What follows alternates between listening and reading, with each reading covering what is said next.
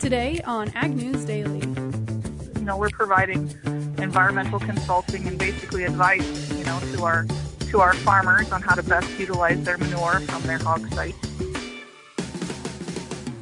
Good afternoon, ladies and gentlemen. Happy Tech Tuesday here on the Ag News Daily podcast. My name is Delaney Howell, joined by my co-host Mike Pearson. And Mike, today is WASDE Day as well as Tech Tuesday Day. It is. It is WASDE Day and it is Turnaround Tuesday, Delaney, in, I think, every market. I guess I haven't checked dairy. We'll get to that in just a little bit. But equity markets were back up. They're well off their highs of the day. But the grains were up, cattle were up. Everybody was turning around from yesterday's catastrophic downturn. So it's it's good news all the way around. Delaney, if we're talking WASDE right off the bat, do you want me to dive right into these numbers? Yeah, I think we should just get that right out of the way. You bet, and get it out of the way we shall. Um, basically, if you wanted to read this month's WASDE report, you can basically read the February report, uh, which was handy because the USDA was delayed in getting this report out actually this morning. It was not out at 11, it was out at about 11.03. Anyway, USDA made no changes to soybean export figures. That was the one area we thought they might make some changes since China had taken some purchases in January and February, and they made no changes to soybean ending stocks. They left them the same at 425 million bushels. Corn exports, similar story. Still forecast at 1.725 billion bushels, the same as in February, and ending stocks left unchanged at 1.892 uh, billion bushels. So those were the main headlines, and they're not going to drive many headlines. Delaney, same as February, very few changes. Um, not uh, it really literally did not move the markets at all when it came out uh, at 11:03 this morning. Yeah, in today's markets, you're right. Definitely had a turnaround day after yesterday's sell-off. But uh, I don't know, Mike. Do you think, from your perspective, are we kind of done trading that maybe coronavirus or fear-based news for a while, or do you think it's something that we're just gonna have to keep watching? I think we're going to have to keep watching it. You know, at the end of the day, I've talked on the podcast. I'm not too scared of this coronavirus thing. It's an upper respiratory di- disorder or you know disease. It'll make you cough. It'll give you a fever. As long as you're healthy, there's not a lot to fear. If you're elderly, if you have immuno uh, issues, uh, immunization issues, um, you know, then then there are definitely reasons to be concerned with this. But as it continues to spread, and all of the experts say that it will, we're going to continue to see countries lock down travel, which is definitely going to impact the market. In fact, today, Italy took their northern Italy lockdown and spread it to basically the rest of the country. Mm-hmm. They say streets are completely deserted in Italy now. Yeah, I saw some news footage over the weekend that said like the Vatican and, you know, some of the more tourist destinations, they had footage of it just absolutely dead. Yeah, and it's not just Italy. Um, I saw a report. This was on Twitter, so bear with me, folks. Uh, no way to verify it, but they said traffic in Seattle was down 50 percent. Traffic in, uh, gosh, San Francisco was down 40-ish percent, and there was one other city that was mentioned that I don't remember, and I'm, I'm not going to take a guess at it. But basically, people are staying home and working from home if they have that ability. Mm-hmm. Yeah, I've already had you know some conferences and stuff that I was supposed to be attending here over the next couple of weeks. I've even had some of those being canceled and or being threatened to be canceled just because we could see people traveling in from all parts of the country and you know I right. guess those germs could spread. The question I keep having, and maybe folks on Twitter and Facebook can answer this for us as well at Ag News Daily, but in situations like these, is it rude not to want to shake someone's hand? Um, I, I don't think it is rude. So the Catholic Church, at least here in Chicago, and I was talking to uh, uh, the controller here at our company. She said the diocese, uh, the Archdiocese of Chicago, has greenlit the ability to just like bump fists or nudge elbows or do whatever you want when you're sharing the peace with one another. Mm-hmm. So they're saying, I, I, if the church says it's cool, I think you're good saying, I don't want to shake your hand. Yeah. You just, I don't need the spread of germs. Right. Right. Just carry some hand sanitizer with yeah. you. At the end of the day, you're young and healthy. Um, right. You're going to be fine with this thing. But if you are around elderly people, you don't want to be spreading it. So I, I think mm-hmm. the world appreciates your conscientiousness, Delaney. Mm, thank you. But I am sick to death of coronavirus talk. Uh, well, I've got I've got quite a couple other oh, stories, good. so I've got to I got to not quite we're not quite done with that story yet today. Because actually I've got like three pieces related to the coronavirus today. Oh but, my goodness! Um, well, rip this band-aid off, Delaney. yeah, so I mean they're all kind of loosely related to the coronavirus. I'm going to start with maybe kind of a more fun or an insightful one that I found today on Reuters. And so, of course, as you and I have talked about on the podcast, hand sanitizer is basically, you know, ripped off the shelves in a lot of places. However, there has been a positive agricultural impact because of the influx in hand sanitizing purchases. And so ethanol producers worldwide say that because this demand for hand sanitizer has been up, a lot of them use biofuel or biofuel byproducts and has actually been helping ethanol producers worldwide. I didn't realize that there were biofuel byproducts in hand sanitizer, but apparently there are. Well, I mean, there's certainly alcohol. Right. I wonder if bioethanol alcohol is, I guess, a large byproduct that's found in hand sanitizers. Fantastic. Well, folks, get out there, buy that hand sanitizer. Forget what I was saying earlier. We got to find some way to add more margin to these ethanol plants to get this corn moved through the system. So yeah, go load up, tear up the Costco, tear up the Hy-Vee, go get your hand sanitizer. Yeah, I'm not sure. Like I said, I'm not sure like how much of the market share that is, but uh, it's definitely a positive sure impact. it's so, tiny, yeah, but if we all act together, Delaney, right, we can get things done. Absolutely. Um, before we go into continued coronavirus news, I just have one quick story. This is coming from the National Pork Producers Council, and they are running a new ad campaign, and I'm not sure how I feel about it. So I'm going to throw it to you, Delaney. I'm not sure if Okay. you've heard it. Their new campaign, and I'm going to throw it out to the listeners.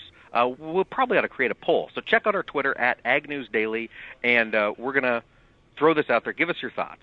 Here's the campaign Pork. It comes from a pig, not Silicon Valley. Uh, I mean, obviously, that's taking a direct jab at the plant-based and/or petri dish-based meat products. Right, exactly. So So- they're aiming at technology, but I, I don't know how. I, and here's why I'm kind of mixed on it. The pork industry today in this country utilizes a lot of technology. We, they are a very high tech industry that relies a lot on Silicon Valley.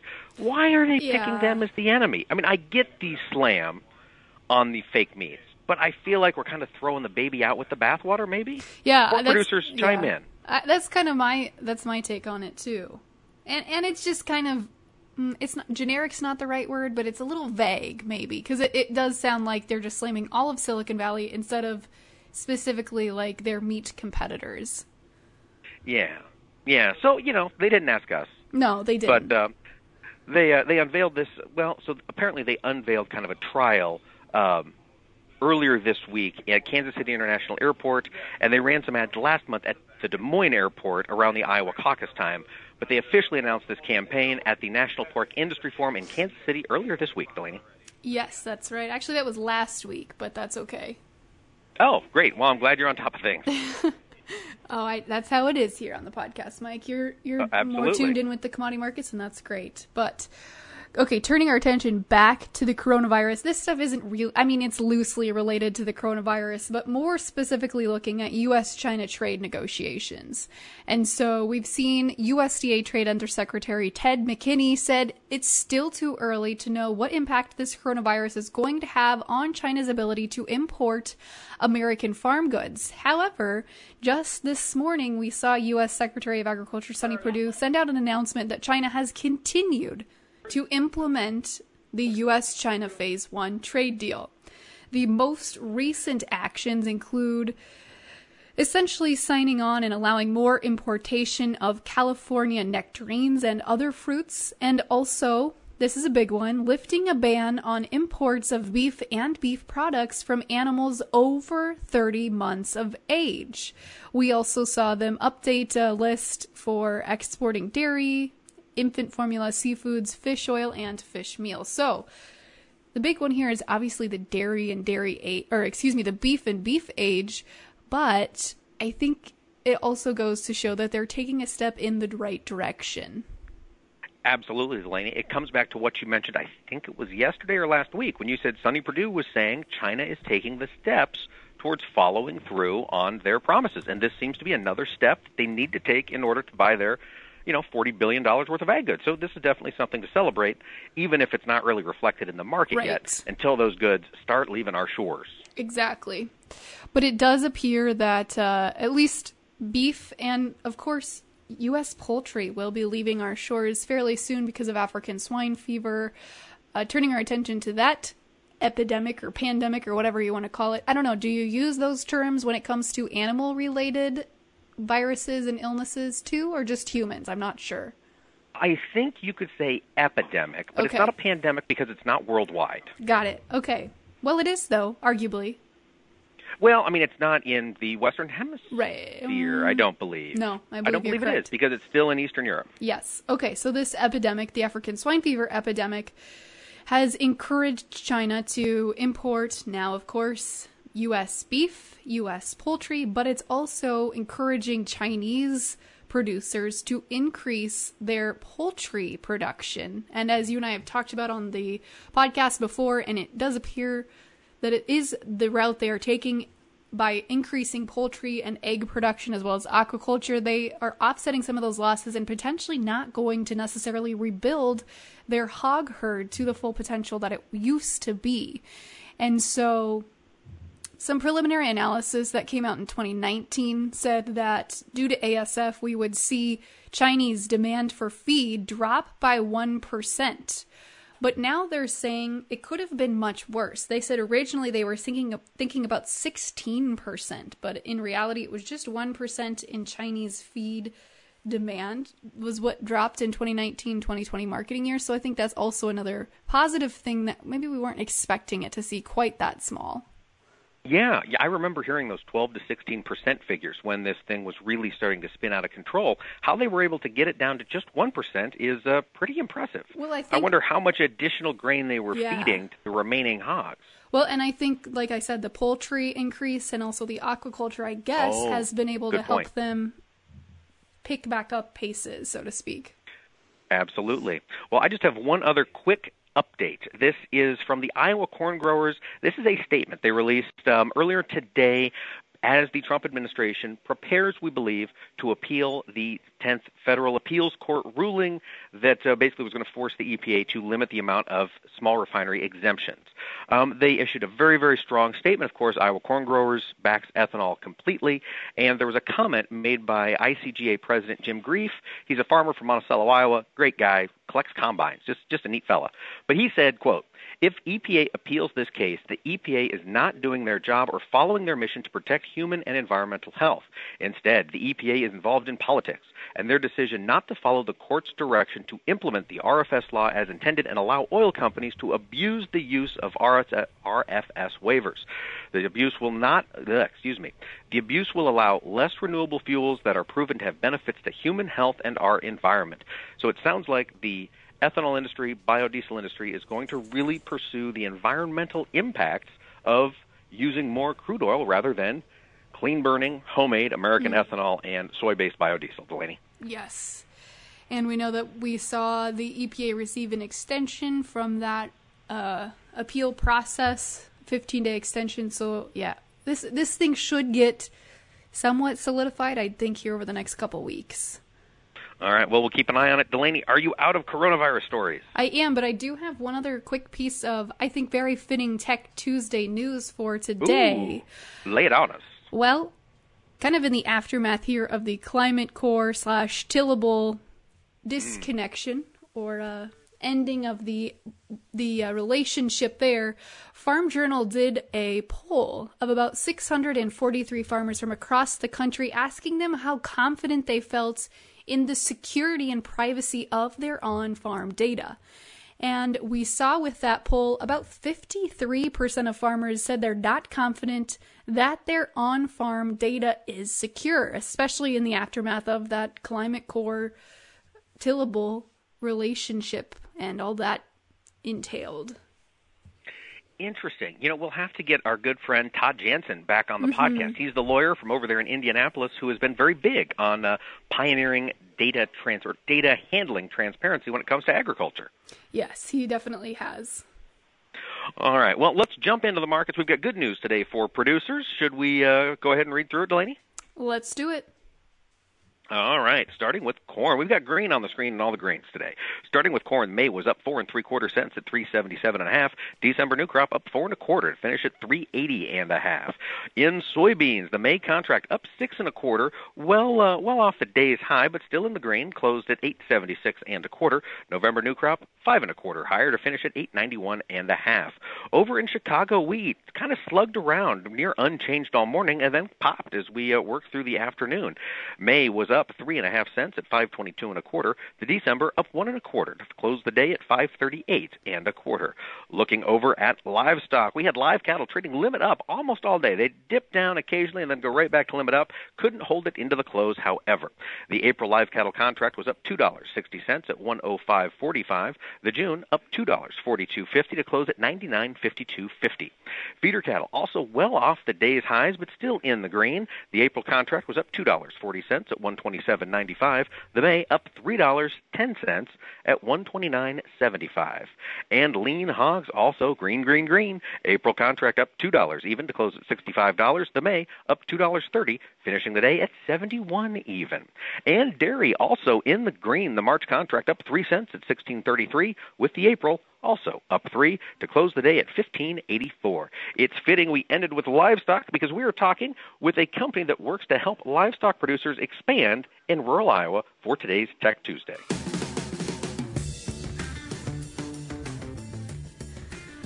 Well, for today's hashtag Tech Tuesday interview, we are joined by Samantha DeWitt of AgVice, co founder of AgVice, I should add. Samantha, thanks so much for taking the time to chat with us today. Thank you. Happy to be here. So, Samantha, looking at AgVice, tell us a little bit. I mean, the name is pretty creative in itself, but tell us a little bit more about the company, how you guys came to be, and how you got the name. Sure. So we co-founded, um, I should say we have a co-partner, Seth Wengert. Uh, we co-founded AgVice here about seven months ago. And what we do, we offer a manure management plan and site permitting services for primarily hog farmers um, across the state of Iowa. So when we kind of came up with the name, um, it was kind of a, a creative session, I guess you want to call it. Um, you know, we're providing environmental consulting and basically advice, you know, to our to our farmers on how to best utilize their manure from their hog sites. Um, that's kind of how the name AgVice came to be. Samantha, that is really cool. And when we think about the permitting process for livestock facilities, it is convoluted. But I think a lot of folks outside the you know animal production field of agriculture don't ever wade into it. Can you give us a little bit of a background on what that looks like getting a, a permit approved to put in a new hog barn or even cattle barn? It's very much similar rules or chicken barn, yeah. et cetera. But uh, what what does it mean when you say you're working with the permitting process? What are the hoops growers have sure. to jump through? Sure. So there are a number of regulations um, required depending on the size of the site that somebody's interested in building. Um, so they go off of animal units. Um, for example, a cow would be one animal unit, or what for we what we primarily pig. Sure, pig is considered 0.4 animal units um, per head. So, for say somebody interested in building a site that is smaller than 2,500 head, uh, which is where the regulations and rules change, is anything less than 2,500 head and anything above 2,500 head. Um, thousand animal units is roughly, or is that cutoff. Um, for regulations, there are different separation distances that a site must maintain as far as a distance to the road, distance to a water source, distance to a residence, distance to a public use area, that type of thing. Um, so that's something that we provide. We walk them through that entire process of first, where can your barn be placed um, in, in relation to anything, you know, close by. Once we get into the larger size sites, um, most of the counties, not all, but most of the counties in the state of Iowa have adopted what's called the master matrix, um, which is a point scoring system where you are rewarded points for on the separation distances or say, for example, agreeing to plant trees at your site, um, that kind of thing, taking some points for landscaping, that kind of thing. So there are a minimum of 440 points that these larger sites um, have to hit in order for that master matrix to pass, if that makes sense.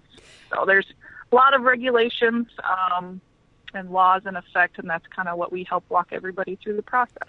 And so, just to clarify, anybody wanting to put up either a large scale confinement or a hog building and or cattle building has to go through this process. Yeah, yeah, depending on the head capacity. Um, sites must be over 500 animal units um, to be, I guess, qualified for needing a manure management plan, over a thousand animal units for needing a master matrix, that kind of thing. So they do have to be, you know, a fairly large facility um, for these rules to apply to them. Gotcha.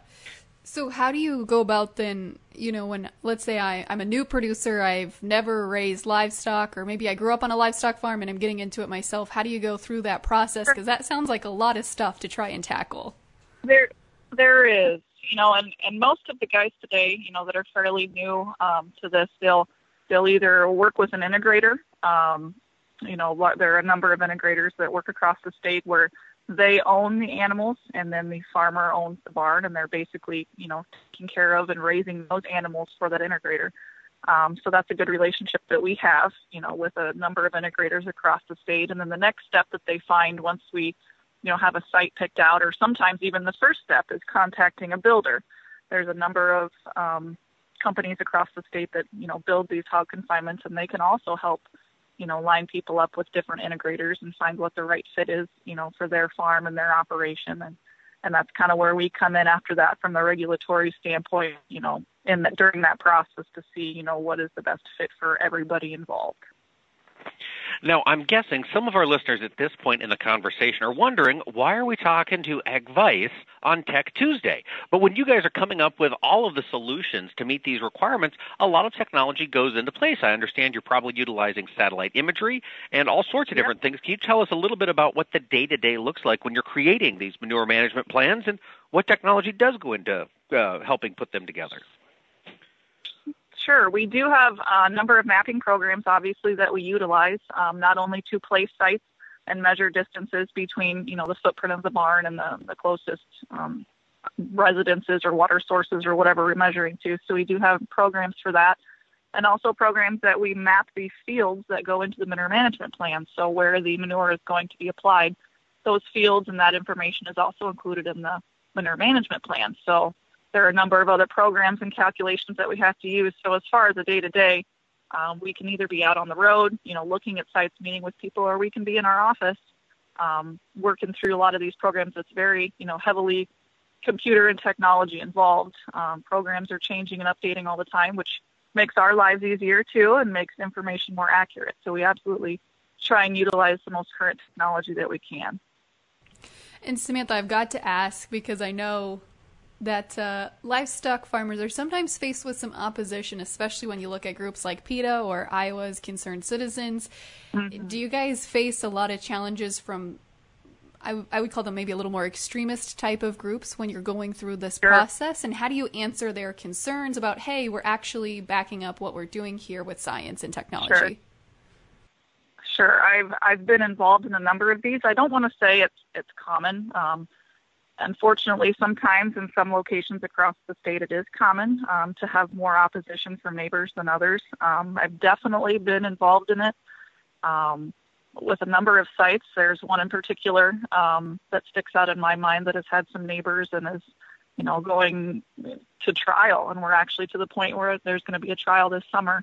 Um, and the most important thing that I tell my farmers is to is to be open and to have that conversation with their neighbors and you know, a lot of these people, you're not going to change their mind. Um, they've already got their minds made up. But the best thing that we can do as farmers is to educate and to be open.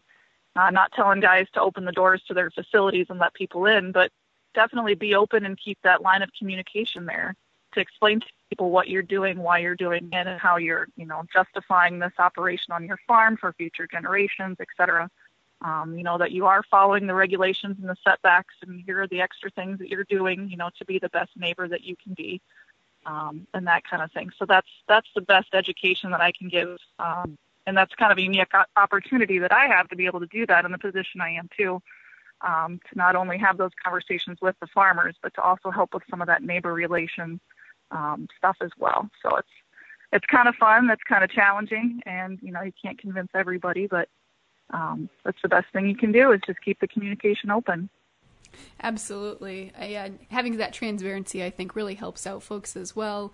But uh, Samantha, yep. as you look at the future, talking specifically, I suppose, about manure management and whatnot, what technology is there that's coming down the pipeline that especially as we continue to see, you know, environmental concerns and doing more for the environment being a really big focal point that I don't think is going away anytime soon for folks in DC and legislation and elsewhere, putting some pressure on farm country. What do you see as far as manure management goes and, and technology that's coming to help us make that job a little bit easier? Well, I mean, obviously regulations aren't going away, um, and I can't see, you know, anything changing. excuse me, from that perspective soon. As far as technology is concerned, I mean, like I said before, we see new programs and um, you know technologies available every day that come out, and I can I can just see this process being able to get more and more accurate um, as we go down. I mean, we're already utilizing a lot of um, you know GPS equipment as far as barn placement and having having the ability to have things um, a lot more higher accuracy when placing sites. I can see some of that you know being to our benefit as well. So um, it's hard to say you know where the regulations are going to be say in the next five, ten, fifteen you know plus years. Um, but I think with you know the way technology advances, it's just going to help us prove and show you know that we're doing the right thing and that we're you know trying to do the right thing from day one. So that's something that I kind of see um, coming in the future. Yeah, and that is something that's always going to be essential. Samantha, if we've got listeners out there who are maybe considering making the jump into livestock production, um, how can they get a hold of you to get the ball rolling? Absolutely. So we do have a website. Um, it's the number four, agvice.com. Um, and we also have a Facebook page, and then we've got a, an 800 number, which is um, 800 674 3045, and that will ring directly to Seth and I. Um, like I said before, we cover the whole state. We kind of split the state west and east. So depending on where somebody's located, if they're interested, you know, we're happy to come meet with somebody. So look forward to hearing from anybody interested. Fantastic, folks. Be sure to check out the website there for AgVice. Samantha, thanks for taking the time to chat with us today. Thank you. I appreciate it.